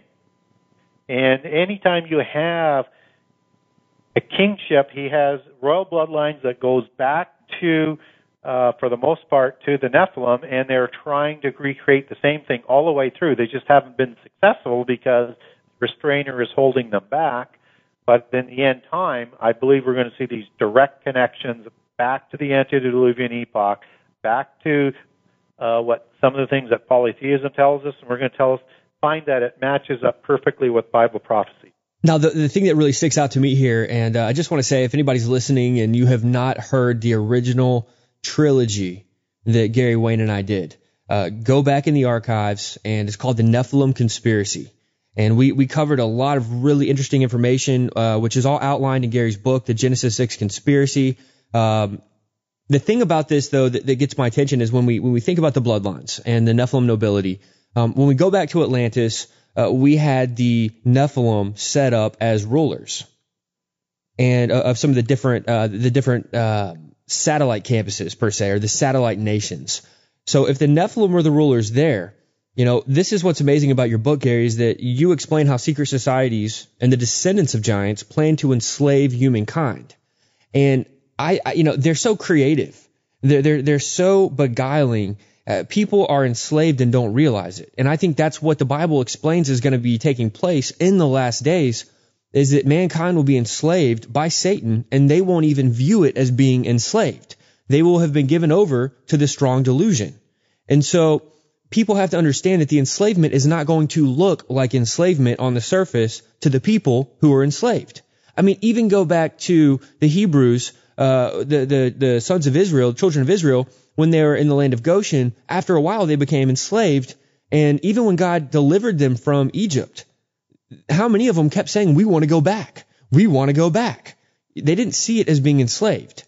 And so that's what's so interesting about this is you point out in your book how they're, they're planning to enslave mankind under the beast system basically, but man is not going to see it as being enslaved. Now, the point I want to make here is that the Nephilim nobility, as we've already pointed out in past shows, and people, you'll read about it. Ladies and gentlemen, you can go read about this in Gary's book. But the Nephilim nobility are the leaders. Now, some of the, the world leaders, they're, they're more of a watered down pedigree than others. They have less amount of seraphim or Nephilim or giant DNA, whatever you want to call it. You know, you can call it what you will. But it seems to me that there will be a rise of more pure bloodlines of the Nephilim. Now, I, I think they're already here. I just think that they haven't surfaced in the limelight or they haven't manifested in their true form. Because I think that the Nephilim do have the ability to have a changeling quality um, some of them, depending on how pure they are. But the idea would be that these 10 kings in the Bible could very possibly, I mean, and this is just going back to the parallels with Atlantis. It's just going back to those parallels, but it's very possible that the 10 kings that give their, their power to the Antichrist, or that he gives them power and they rule under him, it's very possible that they are going to be very pure blooded Nephilim.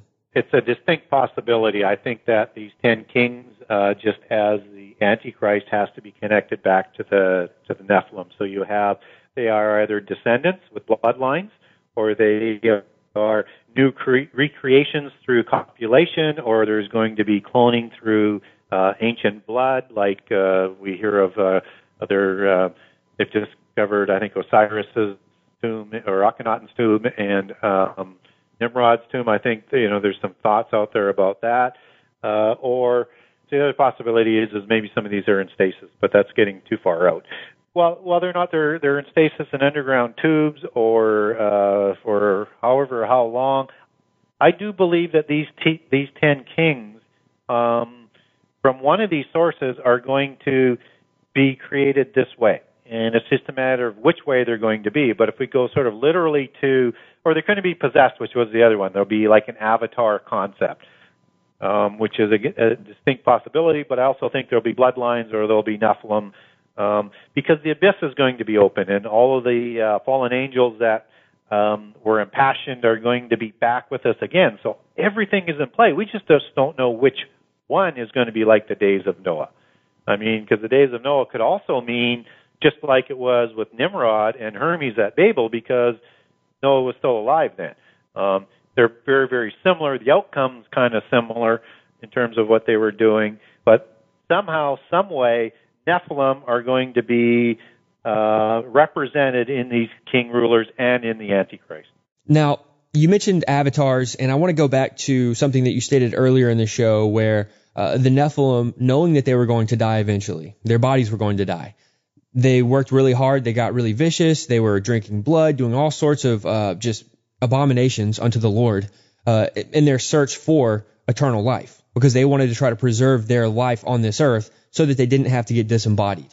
Now, in that idea, because that takes us right up into, and you mentioned the Rosicrucians and others, but that takes us up to the idea of transhumanism, but in a different area of transhumanism than some people might think oftentimes we say transhumanism and people get the idea of robots and microchips. And, and, I believe microchips can have a very big role to play in this. But you see, the movies have done a disservice to transhumanism because they've tried to create this idea of robots and um, artificial intelligence as a machine. But I'm thinking of it more on a carbon based life form genetic level and getting into the Avatar technology. See, people don't realize that the movie Avatar was, uh, uh, you know, the James Cameron film. They don't realize that James Cameron is a major advocate for transhumanism. This is very, just, just Google James Cameron, uh, transhumanism. He's a huge advocate for it. You don't see any of this in Titanic, but you see all of his belief system and his goals and hopes presented in the movie Avatar. And if, if there's never been a movie that's worth watching for the sake of research and seeing how they're putting it out there, Avatar is that movie people got so engulfed in Avatar. I saw interviews with people on the internet. They would go and see it night after night after night in the theater, Gary. And I, I, never has there been a movie I think that has mesmerized so many people to where they were addicted to it. People did interviews after the fact, and they said I would leave the theater depressed because I couldn't live in that fantasy world anymore. I had to come back the next night and re-enter into it. I've never heard of a movie like this. It's, it's, it's almost like a form of bewitching or witchcraft I mean, they're talking about doing something that is is uh, a creation of recreating um, immortality. Like you're talking about just the survival of the spirit and the physical shell being just a vessel, right? Right. And so this is this is a step way beyond demon possession for these spirits. This is about living and making contact and controlling the body and not sharing the body uh, as uh, as a vessel. And this is a very very um, sort of little known sort of understanding of uh, a couple of key passages in the, in the New Testament. And um, let me just uh, as an extension of this avatar concept, because this is the Rosicrucian concept that uh, that avatars are people that they speak to, but these avatars are always looking to possess bodies and and own these bodies, and that's behind what they believe a lot of the genetic and uh, transhuman um, experiments that you've uh, and research that you referred to are behind. So if we go to Jude 1 6, and of course, anybody who's really familiar with uh, the Nephilim story, um, they go to Jude 1 6, and, and we see where the, these angels they, they left their inhabitants, and, uh, and it's the word habitant that I want to focus on. And habitant um, comes back to the Greek word oikaterion, uh, which is like putting it's like it's like these angels left their uh, their their spiritual realm. They put on physical clothes, took off their spiritual clothes, and went into this vessel uh, of a body in the physical realm. Um, and if you look at the, the definition of oikaterium, it is a dwelling space or a body for spirit. It's a very, very important word because if you go back to 2 Corinthians 5, 1 to 2, it talks, it's the only other place where you have the Greek word oikaterion used in the New Testament again. And it's got to do with the, the spiritual inhabitant or the spiritual house of, uh, of God that we're groaning and desiring to put on those clothes to be in, in heaven, in that house. And that's where the word oikaterion is used, is in the house, in that application. So it's only used twice in the Bible. And again, that's defined as as putting your clothes on. There's a couple other Greek words, or taking your clothes off. There are a couple of very, very close Greek words there, enemu or endo. I can't quite remember what they are, uh, but oikaterion is is what the clothes that that they're putting on and off. And so that's the avatar concept. And if you extend what we're talking about to ideally what they would love to do in the avatar concept is create these human vessels like they have in the Avatar movie for these demons that are going to be released or these fallen angels that are going to be released to dwell and be the ten kings and other rulers in the end time. Absolutely. Uh, do you remember uh, about a week ago? Uh, it might have been two weeks. I don't remember. Uh, I had sent a video to uh, to the Remnant Revolution team, and I, I, didn't I didn't post it on Facebook, but I had sent it to him via email. And then Chad Riley tagged me in the video when he put it up and it shows this technology that they're already working on right now. Uh, I have not looked deep into the technology, but they show that they've already got the science and that they're working on this. And basically, it's a big room of all these little cells. It's like a tank or a tube, but there it's like a miniature tube, and it's recreating the birth sac of the mother. And they explain in the video, and, and again, they're they're not. This is not a conspiracy video. They're they're showing you the science that they're they're excited to announce. They're saying this is good. Look what we're doing and they, they go to show that you can take, they can literally create babies in a lab, absolutely um, without bringing two bodies together. And then they grow the baby in this tank. They've got an artificial umbilical cord uh, where they're pumping in artificial uh, nutrients to the baby, and it's floating inside of this tank of liquid, which is an artificial birth fluid. Uh, it's unbelievable. And they're explaining that in this process, parents that want children you know, maybe they can't have children or, or whatever the story may be. These people can actually decide what they want. I want a boy. I want a girl. Uh, I want his genes to be this, that, or the other. I want them to have this disposition or this benefit or this color eye. These are all things that they're actually able to do now. And they're showing that they can grow babies without any mother and father to give birth to them. They can literally grow these things in a lab, all with alchemy. And what's important there is is they don't. I don't believe that they'll have, although they're going to work on it with AI. But I don't think they'll they'll crack it. I don't think they have the ability to create a spirit. No. Artificially, right? I'm with you on that. So they need to put that spirit in, right? Yep. So, and again, I just looked it up just uh, uh, while you were talking, and just so I've got it right for the listeners, is is dwelling place or body for the spirit. That's an avatar concept. It's uh, O Y K A Y T A. Well, this is how, at least phonetically, how you would pronounce it. O Y K A Y T A Y R E E O N. Oikaterion. And so if you look into Strong's, you can look that up. And when you look under habitation in Jude 1 6 and in house in uh, 5 2, 2 Corinthians 5 2. And the clothes were. Uh, uh, endu, E-N-D-U-O, and unclothed is ekduo, E-K-D-U-O, and it's putting on and off in reference to these spiritual and physical bodies. And that's what this is. This is the recreation of that. Yeah, and the reason why I got into that is is I wanted to find and and somebody said look at this word and, and I wanted to find a better connection on on the changeling quality.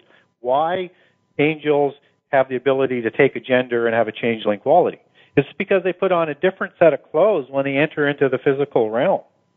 And this is this is how they have this changeling quality. And they're affected by the physical realm when they put on the physical clothing, just as you're affected by the spiritual realm when you put on the spiritual clothing. And it answers, again, how Nephilim uh, are able to have the changeling quality and we're able to have sex, even though it's a violation against creation. So what we're dealing with here is the fallen angels can take on different forms. We know this. Uh, the Bible tells us that you could even be entertaining an angel unaware. So angels can take on the form, and, and you could you know be talking to somebody who you think is a human, but it's actually an angel. But with the Nephilim, the Nephilim are going to die. They're not eternal, and they desire to live and live and live in a physical body. And I think that's why we have so many cases of demon possession because they desire to be in an actual body or the clothes as you just broke down in the Greek. Yes. And so what this is, is this is creating a hybrid body that has no spirit. We're dealing with literally a soulless body made up of biological material. And then once these things are birthed, uh, you know, when they, when they pull them out of the tank, and again, these things can grow really fast. All they have to do, since they're doing all of this with, with science, they can speed up the process. Um, in my opinion, they'd be able to speed up the process and have these bodies turned out at whatever age they'd want to have them turned out, and then boom, they get taken over by the Nephilim, which are thousands of years old. These are these are old, ancient souls of, of the Nephilim.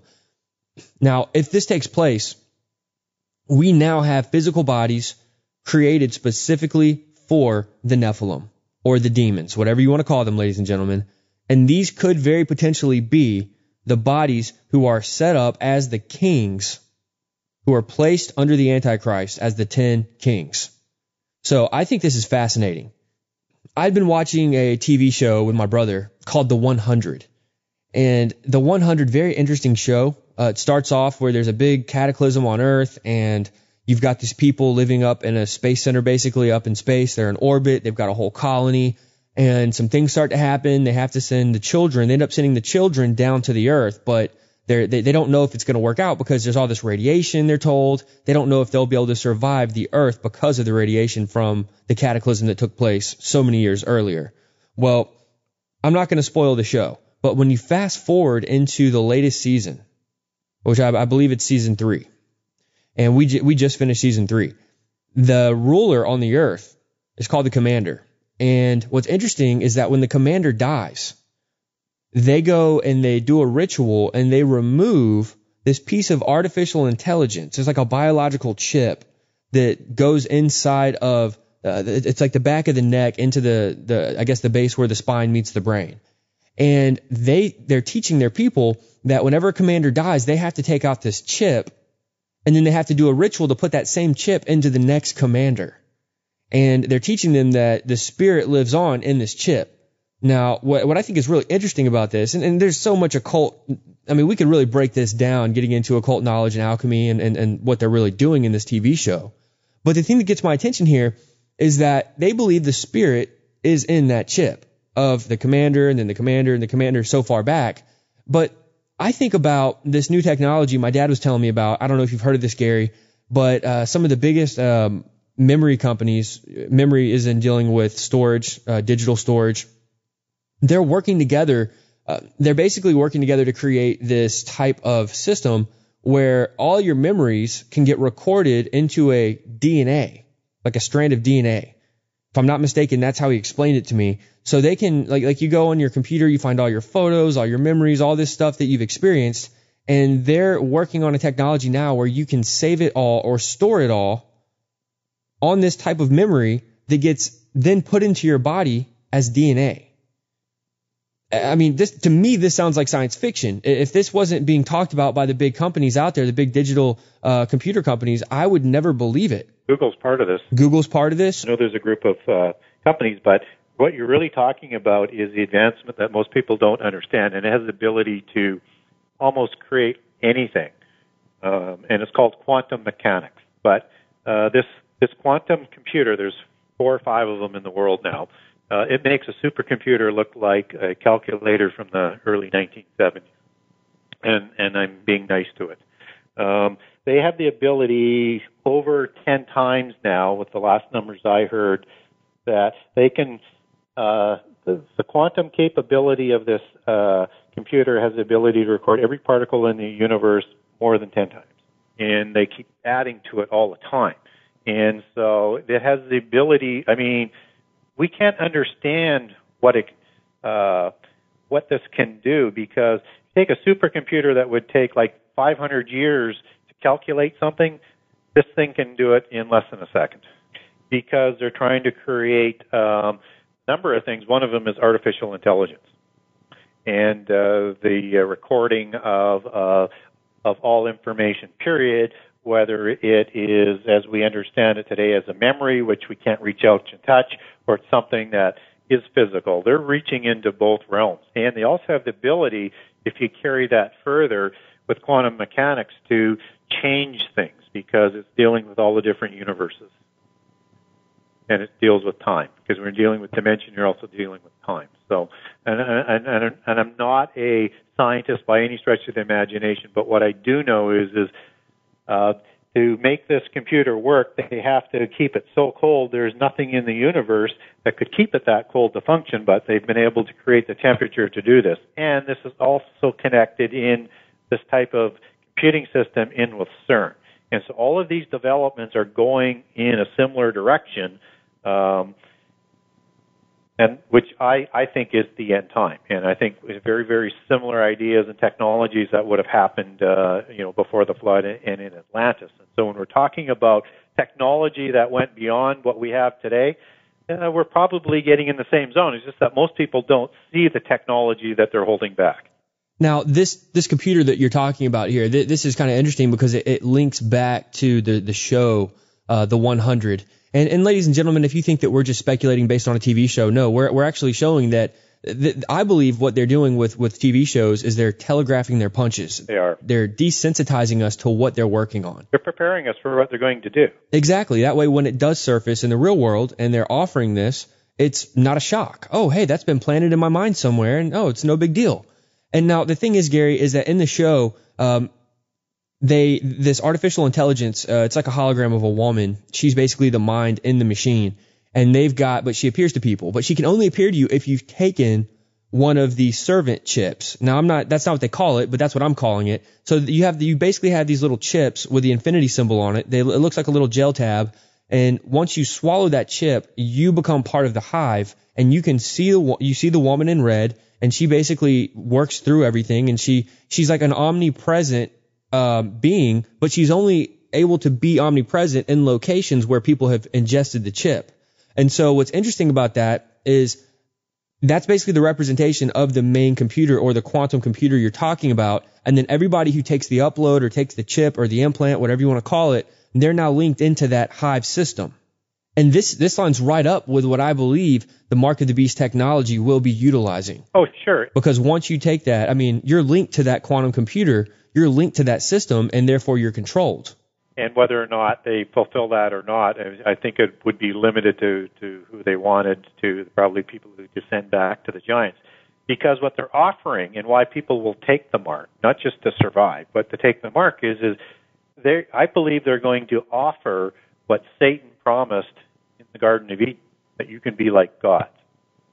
And, and there's two aspects to being uh, a god in their belief system. One is immortality. So this will offer continual bodies and immortality outside of God. And two is is knowledge and the um, discipline and understanding of knowledge and enlightenment, so that you harness the knowledge for good, which is the second aspect of, of godhood in their belief system. That's what they're going to offer. Well, it's very clear uh, through our discussion tonight that we have seen uh, basically the, the rising up of the new Atlantis. We're seeing the same uh, belief systems and the, even dealing with the Nephilim and the hierarchy and the sciences, the education, and just the whole the whole structure of Atlantis. We see that that is being set up right now as we move into this end time scenario. You know, you think about it and say, you know, do you want to be offered immortality or do you want to die? What do you think most people who haven't researched this properly are going to choose? Absolutely. There's no question about it. Most people want to live. Yeah. Now, Gary, I know we could keep going on this topic. uh, definitely want to steer everyone back over again to all the shows we've done together. We've done the Nephilim conspiracy. We've gotten into the Jesuit conspiracy. Uh, we got into the Antichrist and the Gates of Hell. Um, definitely go back to the archives, ladies and gentlemen. Uh, wealth of information on all the shows we've done together with Gary Wayne. But I also want to make sure that I steer everybody over to Genesis6conspiracy.com again. Uh, that's Genesis number six conspiracy.com. And there you'll see, uh, goodness, just on the website alone, Gary gives away tons of information from his book. Uh, that's one thing that we love about Gary. I, I was actually having a conversation with BDK last night on the phone, and there's something that sets Gary apart from other authors. And I'm, I'm not trying to toot your horn, Gary, but I, I just I have to say this. Gary does a number of interviews, and Gary gives the information away. He doesn't get on and just give you a little sneak peek. He actually gets on and he breaks out information from his book. So most authors will get on and they'll just want to give you a little tidbit. But Gary doesn't do that. Gary is all about getting the information out. He wants to open discussion with people. And when you get his book, you're going to find so much information that he's compiled over 30 years of work into. So I, I really want to encourage everyone to check out Genesis6conspiracy.com. You can find his book there, but you can also find excerpts from the book. You can find so much information there.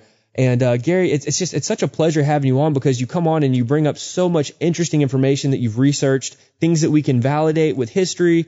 We get into even some of the myths and the belief systems and how they correlate with the end times. And uh, it's it's just so awesome to have you on. Genesis6conspiracy.com. Remember, it's the number six you will not be disappointed. This is one of those books that is a must have for every Christian researcher. I mean, I can't even tell you, ladies and gentlemen, this is one of those books. Man. Now, Gary, uh, some people want to get an autographed copy. Are you still offering that as an option? I am. So go to www.genesis6conspiracy.com. Go to buy now, then buy from author. And if you want it personalized in any way, uh, you can put information in uh, how you would like it personalized or shipped to another person as well or I'll just do a personalization myself. So uh, easily done that way. And uh, again, uh, my books are fairly readily available. They're available through Amazon, Amazon.com, Amazon.ca, Amazon.uk in Australia, all around the world. BarnesandNoble.com through the Barnes and Noble stores if you want to order it there. You can also order it through a Christian bookstore as it's distributed by Send the Light Distribution and Ingram's and also through a secular bookstore if you want to do it from your local independent bookstore as well. So fairly readily available. And for those who want it in Kindle format, it's also available in Kindle format. And on my website, you can also connect to Amazon and to Barnes and Noble and to Kindle. Awesome. Well, Gary, thank you again so much for coming on the fourth watch. It's never a boring conversation. I mean, anytime we get together, it's just so much. I mean, I, we find ourselves even talking over each other sometimes because we have so much to say. I love it. Like, I, I love it. It's never a dull moment with you, brother Gary. Uh, man, from the Fourth Watch Radio Network, thank you so much. God bless you, brother, and uh, I hope you have a great. Uh, I know you're on vacation right now, and I just I hope it's it's extremely blessed. We look forward to having you on again very soon. Well, thank you very much. I've so much enjoyed being here, and uh, uh, and you're correct. There's just the conversations. Anytime you and I get together, it's just a uh, uh, it's a pleasure to be part of, and uh, we talk about so many interesting things. So hopefully, the audience heard some things tonight that that they liked, and uh, maybe raises their curiosity a little bit. So, Gary, God bless you, brother. Have a great night, and we'll talk soon. Well, that was a lot to think about, and I always enjoy talking with Gary. I now want to leave you with some words of edification. There's a lot going on right now, and I think we can all agree that the world is confused. And among the confusion, there's a lot of strange emotions about many of the current events. This particular word of encouragement will be timely, but at the same time, I believe it will be timeless as well. With the elections on the brink, people are feeling the need to identify with their party or even more specifically, their candidate. With the Black Lives Matter situation, Many feel that they need to identify with their race. And this even goes for both sides. Likewise, people feel the need to identify with all manner of things from sport teams to music groups. On the surface, these are all things that you have the choice to support or not to support. Some people even identify themselves with their jobs. It's even extremely commonplace. I mean, when you first meet someone, it's not unusual to be asked what you do for a living. But the fact that we all have to face is that all of these things can and will let you down eventually. I mean, you identify with these things and they become part of your identity. And it can actually set you up for failure. I mean, at some point, you'll get upset with your president and realize he or she wasn't the person you thought they were. Or you realize that Black Lives Matters is actually a government psyop created by liberal white globalists to control people and stir up division. Or you have a favorite team that has a horrible season. Or how about you make a mistake on the job and it affects your feeling of self-worth? And it may even cause you to get fired. I remember a time when I found my identity in writing songs. I would work so hard to write and record a song. And when I couldn't hit a certain note or I had a bad recording session, I felt like a total failure. I remember having bad band practices and feeling worthless for the rest of the night. This was a result of me improperly placing my identity. I actually read a story recently about a professional baseball player who had a bad season and he even got injured. He goes on to explain the pain and the emotions of not being able to perform the way he had always performed. It destroyed him emotionally. He had found his identity in his career, and the Lord took it away from him for a season.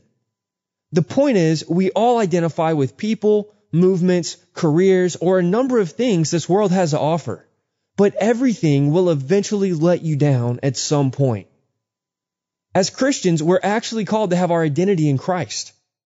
First of all, we see in the creation account in Genesis 1:27 that God created us in his image. When we get to Jeremiah 1:5, God tells us that he knew us before he formed us in the belly. So God actually knew us before we knew ourselves. That's more than anyone can say to you on this earth.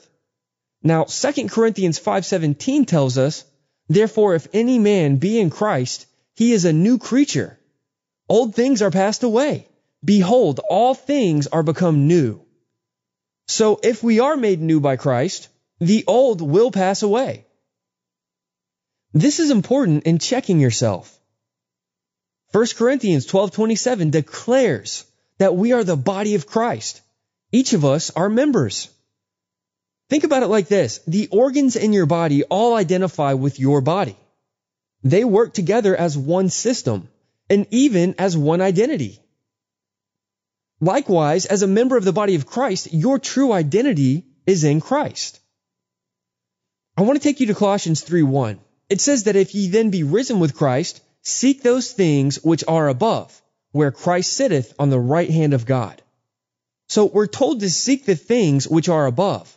It doesn't say to seek the things that are of this world. It says seek those things which are above. Now, the question I have for everyone listening right now, what are you seeking? We tend to identify with the things that we seek the most. Let me say that again. We tend to identify with the things that we seek the most.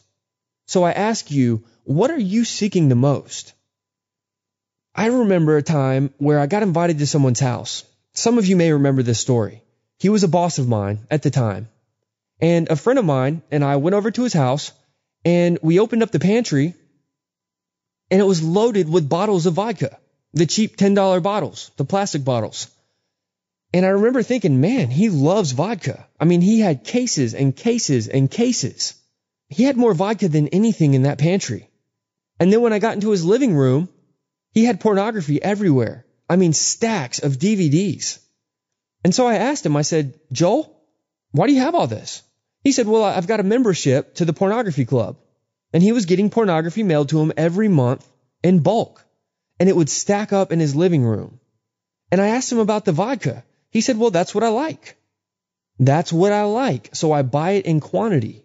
I always want to have the things that I want, is what he said the things that we chase after, the things that we seek the most, that's what we tend to place our identity in.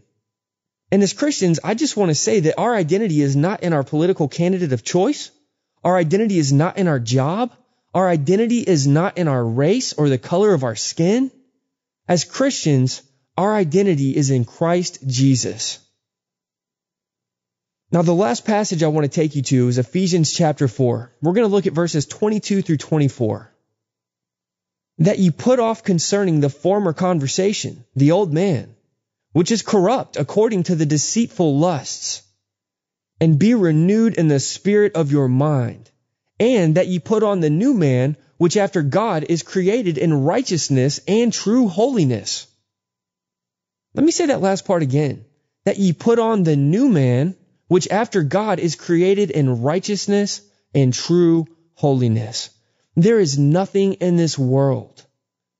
There is nothing this world will ever be able to offer you that has been created in righteousness and true holiness. I need this kind of renewing every day. It talks about being renewed in the spirit of your mind. I need this renewing every day of my life because we live in a time where there are more distractions than anything else. You see, ladies and gentlemen, as Christians, we don't need to identify with things that have no promise. We don't need to be swayed by the desires we once had in this flesh. We don't need to be swayed by the desires that we're tempted with in this culture. And we surely don't need to be swayed by the things that the culture tells us is right or wrong. We are to have our true and lasting identity in Jesus Christ, and He should be our main focus. This means putting off old conversation that's corrupt. This means operating in a spiritual realm and not in the physical. This literally means stepping up and operating as members of the body of Christ and not putting our hope or our identity in anything else. I'm not saying that we need to go hide under a rock. I'm saying that we have to take spiritual inventory and we have to realize who or what we truly identify with in this life. It is every man's choice, but we were created for higher and greater things than the temporal things of this world and culture. People will always be let down by the things of this world if they've placed their hope and their identity in those things. Your job, your political parties, your social movements, your friends, your talents, your treasures, and the list goes on. If I fail at something in this world, I'm okay with that because that's not my identity. At the end of the day, I know my identity is in Christ alone. He created me in His image. He knew me before I knew myself, and He has sanctified me with His blood. And in that, I want to live a life that pleases Him. And I don't ever want to share any of my identity with anything that will ever let me down or cause me to stumble, or furthermore, even cause me to lose my focus on the things which are above.